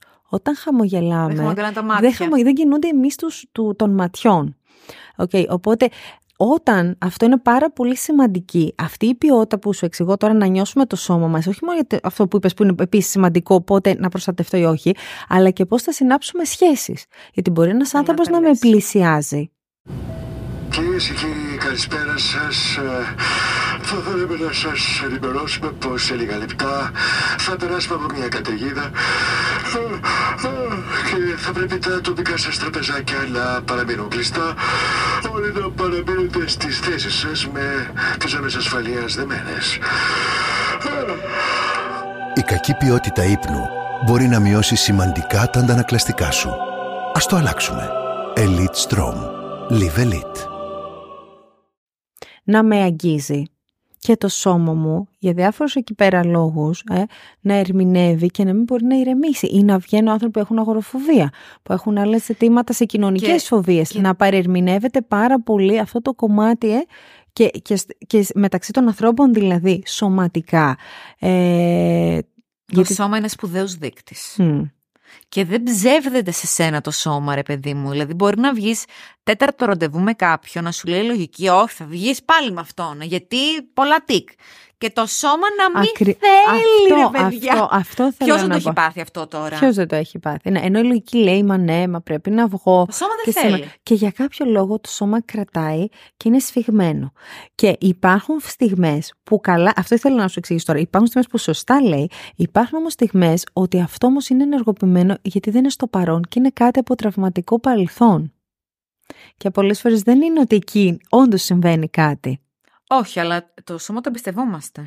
Το σώμα το εμπιστευόμαστε, αυτό θέλω να πω. Και όταν ακόμα και τότε μπαίνει σε freeze, γιατί δεν είναι έτοιμο για να βγει, αυτό θέλω να πω, ε, είναι πολύ σημαντικό πώς κάνω αποδοχή σε αυτό το κομμάτι. Ναι. Πώς όταν, ας πούμε, ακόμα και αν υπάρχει ένας φόβος να συνδεθώ με τους ανθρώπους, δεν πάω εκεί βία με το ζόρι, αλλά αγκαλιάζω. Εγώ το λέω πάρα πολλές φορές στους ε, ακόμα και σε ανθρώπους που παθαίνουν κρίσεις πανικού ή υπάρχουν φοβίες σε κοινωνικά κομμάτια. Δεν είναι όχι, ντε και καλά. Η δική μου τουλάχιστον προσέγγιση, όχι θα βγεις και θα το ξεπεράσεις και μπορείς να το κάνεις. Όχι. Ε, θεωρώ ότι το πιο σημαντικό είναι ότι εκείνη τη στιγμή θα πρέπει να δώσω στήριξη στο σώμα. Γιατί σωματικά, ενώ οι αισθήσεις εκείνη την ώρα, αλλάζει αυτό που σου εξηγώ, η αναπνοή μου, αλλάζει η ροή στο αίμα. Αν δεν αρχίσω να του δίνω και να ξαναπαίρνω τον έλεγχο, γιατί το τραύμα πολλές φορές αυτό που μας έχει κάνει, μας έχει πάρει την εμπιστοσύνη από αυτές τις αισθήσεις. Λέγαμε, είδες, τότε δεν έκρινα καλά. Και κάποιος με παραβίασε και χάνω την ίδια ή για διάφορους άλλους λόγους δεν έμαθα να ακούω, όπως είπες, ας πούμε, πρέπει, γιατί πρέπει να μην το ακούω. Οπότε όταν ενεργοποιείται είναι πολύ σημαντικό να μάθω να το αγκαλιάζω και να μάθω για μένα, μέσα από τις σωματικές πρακτικές γίνεται αυτό, να το στηρίζουμε εκείνη την ώρα. Γι' αυτό και οι πρακτικές του διαλογισμού, πρακτικές της γιόγκα που χρησιμοποιούμε στα θεραπείες και πρακτικές ε, και ενεργοποίησης του πολυγαστικού, έχει να κάνει, ας πούμε, μία βασική, να έχει να κάνει πολύ με την αναπνοή. Γιατί η αναπνοή ξαναρυθμίζει όλο αυτό το κομμάτι, γιατί στέλνει, ε, ξανά διαχειρίζεται, ενεργοποιεί το πνευμαγωγαστικό νεύρο και στέλνει αυτό το σήμα. Είσαι, ναι, ασφαλής και τώρα εσύ είσαι σε έλεγχο.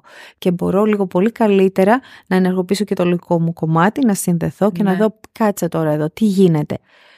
Και έχουμε και μια γιόγκα πρακτική για τραύμα. Περσινή εκπομπή είναι. Mm, να το ακούσετε και αυτό. Πώς το ενεργοποιούμε εμείς τώρα αυτό το, το νεύρο. Ναι. Λοιπόν, ε, να πω λίγο ότι όπως είπαμε, επειδή το ογδόντα τοις εκατό της πληροφορίας, θα ξεκινήσω από εκεί εγώ, το ογδόντα τοις εκατό της πληροφορίας ε, στο πνευμαγωγαστικό έρχεται κυρίως από το έντερο προς τα όργανα, ειδικά στο έντερο προς τον εγκέφαλο. Ναι. Ένας σημαντικός τρόπος να το ενεργοποιήσουμε, θα ξεκινήσω, είναι η διατροφή. Α. Και υπάρχει ένα τμήμα τελευταία της έρευνας που λέγεται Psychobiotics. Και συνδέει πάρα πολύ, έχει να κάνει πάρα πολύ πώς ουσιαστικά είμαστε, δεν λένε πια οι επιστήμονες ότι είμαστε αυτό που τρώμε, είμαστε αυτό που τρώνε τα βακτήριά μας ε, μέσα στο μικροβίωμα του εντέρου μας. Ναι, ναι. Οπότε είναι πάρα πολύ σημαντικό να διατηρήσουμε αρχικά την υγεία του εντέρου μας, χρησιμοποιώντας διατροφή η οποία έχει να κάνει πάρα πολύ με προβιωτικά, προβιωτικά τα οποία βρίσκονται στο κεφίρ, βρίσκονται στην πέτσα από το γιαούρτι, που έχουν να κάνουν επίσης με πολυφενόλες οι οποίες βρίσκονται ε, στη σοκολάτα, στο πράσινο τσάι, ε, στο κόκκινο κρασί, αυτές ε, το όμορφο κρασί, πολυφενόλες για πάντα, πολυφενόλες, και, ε, και σε ωμέγα τρία λιπαρά. Αυτά είναι πάρα πολύ σημαντικό, διατηρώντας την, και τα γεύματα και μεσογειακή γενικότερα διατροφή, και ψάχνουν συγκεκριμένα, γι' αυτό λέγονται Psychobiotics αυτά τα κομμάτια ε, αυτής της έρευνας, ε, διατηρούμε την καλή ισορροπία του εντέρου μας, άρα στέλνουμε πολύ πιο ήρεμα, ηρεμή, ηρε, σήματα ηρεμίας στο σώμα και ασφάλειας με αυτόν τον τρόπο. Ένας άλλος τρόπος είναι ε, μέσα από ασκήσεις συγκεκριμένες ε, πνευ, του, διέγερσης του πνευμονογαστρικού νεύρου, που μπορούμε κάποια σήμερα να κάνουμε και στο κλείσιμο να πω, ε, όπου έχει να κάνει με αναπνοή, με ασκήσεις γείωσης, με ασκήσεις διαλογισμού. Η γιόγκα και οι πρακτικές της γιόγκα πάρα πολύ βοηθάνε αυτό που είπες και εσύ πριν, έτσι, Γιώργο, που είναι κατευθυνόμενο προς το τραύμα, συγκεκριμένες ασκήσεις. Ε, πολύ σημαντική είναι όταν ψέλνουμε και τραγουδάμε, γιατί όταν ψέλνουμε και τραγουδάμε το νεύρο αυτό πάλεται. Ε, γιατί όπως είπαμε έχει απολύσει. Που είπε και ο Σακάς την παλιά εκπομπή. Ακριβώς, αυτό ακριβώς που, που, που είπες. Βοηθάει πάρα πολύ η κίνηση και ο χορός, πάρα πολύ σε αυτό το κομμάτι. Και όλα αυτά που λέμε είναι και για κομμάτια του τραύματος γενικότερα και της ψυχικής υγείας. Για μια καλή ζωή. Ναι, γιατί κινητοποιούμε, και είναι πολύ σημαντικό ότι αυτό, έτσι που θέλω να πω κάτι εδώ, μου επιτρέψει να σχολιάσω, ότι πολλές φορές για να βγει ένας άνθρωπος από ένα freeze mode, όταν παγώνουμε και για κάποιο λόγο δεν θέλουμε να κουνηθούμε να κάνουμε, είναι πολύ σημαντικό εκείνη την ώρα, αν δεν πιάνει κάτι γνωστικά για να ηρεμήσω τον εαυτό μου, ένας τρόπος για να τον ηρεμήσω δεν είναι να μπω σε διαλογισμό εκείνη τώρα, αυτό θέλω να το πω, ε, είναι να κινητοποιηθώ, πώς έχεις πει και σε άλλες εκπομπές για το φόβο, ότι χρειάζεται στο freeze να αρχίζουμε μια μικρή, πολύ απαλή κινητοποίηση, είτε με την αναπνοή, αλλά πολύ απλή, και μετά θα πάμε σε ασκήσεις διαλογισμού, γιατί ο διαλογισμός σε ανθρώπους οι οποίοι μπαίνουν στο πάγωμα τους χειροτερεύει, αυτό θέλω να το πω, εντείνει το άγχος και δεν βοηθάει. Άρα θα πρέπει, γιατί το εντείνει, γιατί όπως είπαμε πριν, ναι, ναι, οι άνθρωποι που έχουν υψηλό άγχος νιώθουν ότι άμα κατεβούν στο παρασυμπαθητικό σε χαμηλή ενέργεια θα παγώσουν. Οπότε πρέπει κάπως να κινητοποιηθούν πρώτα, να βγουν από αυτό, να υπάρχει μια κίνηση και ροή, και μετά να μπορέσω να μπω σε χαμηλή ενέργεια για να δω, κοίταξε να δεις, μπορώ και σε χαμηλές ενέργειες να είμαι ασφαλής. Γιατί κάποιοι άνθρωποι λόγω του τραύματος παλιά δεν μπορεί να ηρεμήσει ο εγκέφαλος, γιατί ποτέ δεν έχει ναι, μάθει ναι, τι θα πει ναι. αυτή η ηρεμία, τι θα πει ένας άνθρωπος που αγγίζει και σέβεται, τι θα πει αυτό που λέμε πολύ σημαντικό, έχω σύνδεση και με παρόν και ακούω και συντον, με συντον, συντονίζεται ένας άλλος άνθρωπος μαζί μου και δεν κάνει κάτι άλλο, βλέπει τον εαυτό του. Ναι, ναι, ναι. Και οπότε ναι. και αυτό να το σχολιάσω. Άλλες τεχνικές έτσι ε, συνεχίσω έχουν να κάνουν με το κρύο νερό. Η έκθεσή μας ε, ενώ είναι μια ξέρεις αγχώδης εμπειρία, το να μπούμε σε παγωμένο, δεν ξέρω αν έχεις πει, εγώ αγαπάω πολύ στα ποτάμια. Έχω μπει. Ε, και κάνει ένα, αλλά αυτό ξυπνάει πάρα πολύ το πνευμονογαστρικό νεύρο και αν το έχεις νιώσει, εγώ νιώθω προσωπικά πολύ πιο σαν φεύγει βάρος από το σώμα. Εγώ έχω δοκιμάσει ας πούμε και ξαφνικά με πολύ... Ας, με πολύ... κουράγιο να γυρίσω ξαφνικά το νερό στο ντουζ, στο τέρμα παγωμένο, που είναι μια πολύ περίεργη αίσθηση. Το δύσκολο κρατάει δευτερόλεπτα. Ναι. Μετά το συνηθίζεις ναι, κατευθείαν. Ναι, ναι. Αλλά είναι λίγο. Είναι ναι, δύσκολο. Λέω. Ναι, είναι για αυτό. Είναι σύντομη έκθεση. Σύντομη, δεν χρειάζεται. Σύντομη. Ναι, ναι. Να... Αλλά είναι μια σύντομη. Εγώ το συνιστώ πάρα πολύ. Όπως και, αυτό... και στα νησιά το κολυμπάμε. Αυτό βγαίνεις και πάρα πολύ έντονο είναι μια τεχνική για να βγω από το, από το freeze mode, από το κομμάτι του παγώματος πολλές φορές όταν είμαι για να επανέλθω. Όταν, ναι, σαν νησιά που έχει ναι. ε, κρύο νερό. Η, επίσης, οι, οι τεχνικές σίγουρα του αγγίγματος, ε, του μασάζ, της ρεφλεξιολογίας, ε, ιστιοπαθητική, είναι όλες προς, τεχνικές που βοηθάνε πάρα πολύ. Ε, και όλα αυτά επίσης να πω ότι γίνονται, έχουν γίνει έρευνες πλέον πάνω σε αυτό πώς διεγείρεται το πνευμογαστρικό, η αναπνοή που είναι πάρα πάρα πολύ σημαντική και μπορούμε να κάνουμε ας πούμε μια, α, μπορούμε να κλείσουμε έτσι με ναι, μια ναι, ναι, έτσι άσκηση, κλείσουμε, άσκηση α, αναπνοής ε, και πολύ σημαντικό σε όλο αυτό είναι και η ηχοθεραπεία, ε, ο βελονισμός στο αυτί που ενεργοποιεί πάρα πολύ, ε, η ήχη γιατί και αυτό είναι ένα κομμάτι που μας καταπραίνουν και μας ηρεμούν και στέλνουν σήμα ότι εδώ είμαστε ασφαλείς και συνδεδεμένοι. Μα είναι και η τεράστια μουσική. Η αύξηση του έι ες εμ αρ. Υπάρχει κόσμος που ακούει mm. και ή δουλεύει και ακούει χαλαρωτικούς ήχους Χα, που όχι απαραίτητα. Ήχους, το, το, έι ες εμ αρ, το έι ες εμ αρ, για αυτούς που μπορεί να μην το γνωρίζετε, είναι τώρα εγώ να αρχίσω να κάνω εδώ πέρα διάφορους θορύβους, ξέρω εγώ, οι οποίοι, ξέρω εγώ, όταν πίνει γάτα νερό. Μπράβο, και αυτό μπράβο. Να το ακούσεις εσύ στο αυτί σου και να σε χαλαρώνει. Ακριβώς, ακριβώς. Οπότε είναι πολύ σημαντικό, γι' αυτό όπως λέγαμε και πριν. Να κάνω μία σειρά έι ες εμ αρ, ναι. γιατί όχι, για συνέχισε. Ναι, και είναι πολύ σημαντικό που συναντάμε να, όπως και εγώ τώρα μιλάω σαν θεραπευτής στον τόνο της φωνής μου. Πολύ διαφορετικό να σου μιλάω με αυτόν τον τόνο και πολύ διαφορετικό. Ναι, και θέλω ναι, να ναι, σου ναι, πω, ναι. Δέσποινα, ότι το έι ες εμ αρ το κάνουμε αυτό πάει, και αυτό. Πάει, τελείως, και παρατηρήστε, πήγαμε. Ήθελα να το πω και στους ακροατές. Κοιτάξτε λίγο πόσο όσο αλλάζει ο δικός μου τόνος της φωνής. Αν, η Δέσποινα ήδη εδώ δεν τη βλέπετε, κινήθηκε μόλις άρχισα να ήδη αισθηκτοδός χωρίς να το προλάβεις. Ε, Έκανες μία κίνηση όταν αύξησε τον τόνο της φωνής προς τα πίσω και έπιασες τη λέξη αισθηκτοδός στον αυχένα σου. Ω, τον αυχένα που ναι. πονάει. Και είναι πολύ ενδιαφέρον να δείτε και εσείς τη δική σας κινέστηση πώς εγώ αλλάζοντας τον τόνο της φωνής μου επηρεάζει εσάς. Ε, ή όχι. Και έτσι ναι, επικοινωνούμε ναι, ναι. οι άνθρωποι που είναι πάρα πολύ πώς διεγείρεται ξαφνικά το σώμα. Ε, αυτά έτσι. Την άσκηση θα επανέλθουμε στο θέμα. Ωραία, μπορούμε να κλείσουμε έτσι, να κάνουμε μία δική μας έτσι, ε, μία απλή. Ναι, ναι, ναι. Μπορούμε να ξαναεπανέλθουμε στο θέμα μας και εσείς. Λοιπόν, τίποτα, θέλω, να, θέλω να καθίσεις έτσι σε μία, ε, θα το κάνουμε έτσι λίγο παρέα, ε. Είσαι εντάξει. Προτείνω στους ανθρώπους, δεν ξέρω και όποιος, α, όποιος το ακούει, αν θέλει μπορεί να το κάνει. Λοιπόν, μπορεί να καθίσεις έτσι σε μια άνετη θέση. Ε, προτείνω ε, να βάλουμε έτσι λίγο, α, αν μπορούμε να βγάλουμε τα παπούτσια. Ναι, και όποιος θέλει, όποιος θέλετε, όποιος θέλετε, να βγάλει τα παπούτσια και να νιώσει λίγο τα, τις πατούσες, αν κάθεστε, αν κάθεστε σε κάποιο τραπέζα, σε, εννοώ σε κάποια καρέκλα. Ε, προτείνω ή σε κάποιο καναπέ ε, να κουμπίσουμε τα πόδια ε, κάτω στο πάτωμα, να αισθανθούμε έτσι για λίγο, είναι μια άσκηση και γύωσης λίγο θα κάνω, αλλά θα κάνω και μια άσκηση αναπνοής, να πάρω λίγες ανάσες και να νιώσω τα πόδια μου στη γη, να συγκεντρώσω λίγο εκεί την προσοχή μου, την αίσθηση που έχουν τα πόδια μου καθώς ακουμπάνε τη γη, την αίσθηση που έχει να κουμπίσω λίγο πίσω το σώμα μου, να αισθανθώ λίγο, να κάνω αισθανάρισμα πώς είναι να νιώθω το πίσω μέρος της καρέκλας. Καθώς μένω εκεί πέρα, να πάρουμε λίγες βαθιές ανάσες, απλά να παρατηρήσουμε πώς είναι η αίσθηση των ποδιών μου καθώς ακουμπάνε τη γη, πώς είναι η αίσθηση της σπονδυλικής μου στήλης καθώς ακουμπάει πίσω την καρέκλα, και πώς είναι η αίσθηση των χεριών μου καθώς τα αφήνουμε πάνω στους μυρούς. Αν υπάρχει κάποια αίσθηση, κάποιες φορές δεν υπάρχει κάποια αίσθηση, μπορεί να μην αισθανόμαστε τίποτα, μπορεί να δείσουμε χρόνο.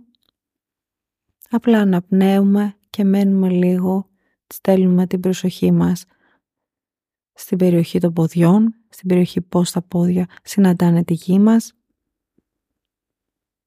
στην περιοχή της πλάτης μας, πώς η πλάτη μας συναντάει το πίσω μέρος του καθίσματος που βρισκόμαστε και πώς τα χέρια μας αφήνουμε πάνω στα πόδια μας.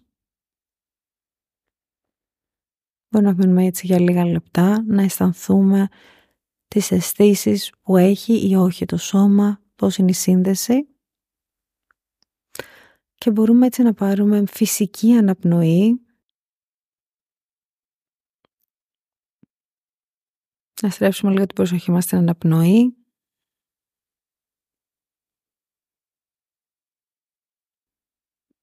Να μείνουμε για λίγα λεπτά έτσι, στη σιωπή, ακόμα και αν ο νους ταξιδεύει, να μπορέσουμε να στείλουμε την προσοχή μας στην αναπνοή. Μπορούμε αν θέλουμε έτσι λίγο η αρχή να κινήσουμε τους ώμους μας, να κάνουμε λίγο έτσι μικρούς κύκλους. Συνειδητά καθώς εισπνέουμε και εκπνέουμε. Είναι έτσι πολύ βασικές πρακτικές για να έρθουμε λίγο στο σώμα. Και μπορούμε τώρα αν θέλεις, έτσι πολύ, πολύ απλές λέω έτσι ασκήσεις, και τώρα μπορούμε αν θέλεις να κάνουμε την τεχνική της αναπνοής του, του βου, όπου παίρνω μία πολύ μαλακή εισπνοή από τη μύτη και εκπνέω από τα φυσάω αέρα ε, φυσώντας από τα χείλη και βγάζω την, α, δημιουργώ τον ήχο βου. Μοιάζει πάρα πολύ με τον ήχο του ώμου που κάνουν οι άνθρωποι στη γιοκα. Ναι. Εδώ βγάζουμε τον ήχο του βου, ναι. Δηλαδή παίρνω εισπνοή και βγάζω εκπνοή.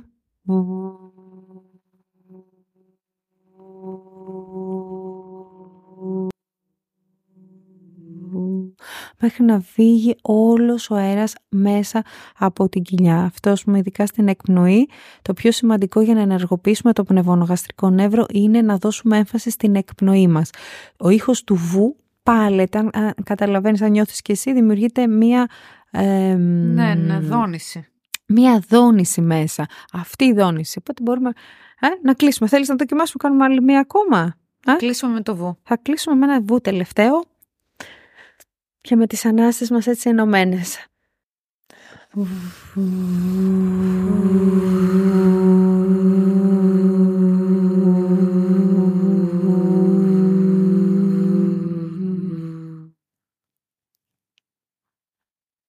Ρε, πολύ μου άρεσε η εκπομπή σήμερα. Σ' άρεσε. Πάρα πολύ.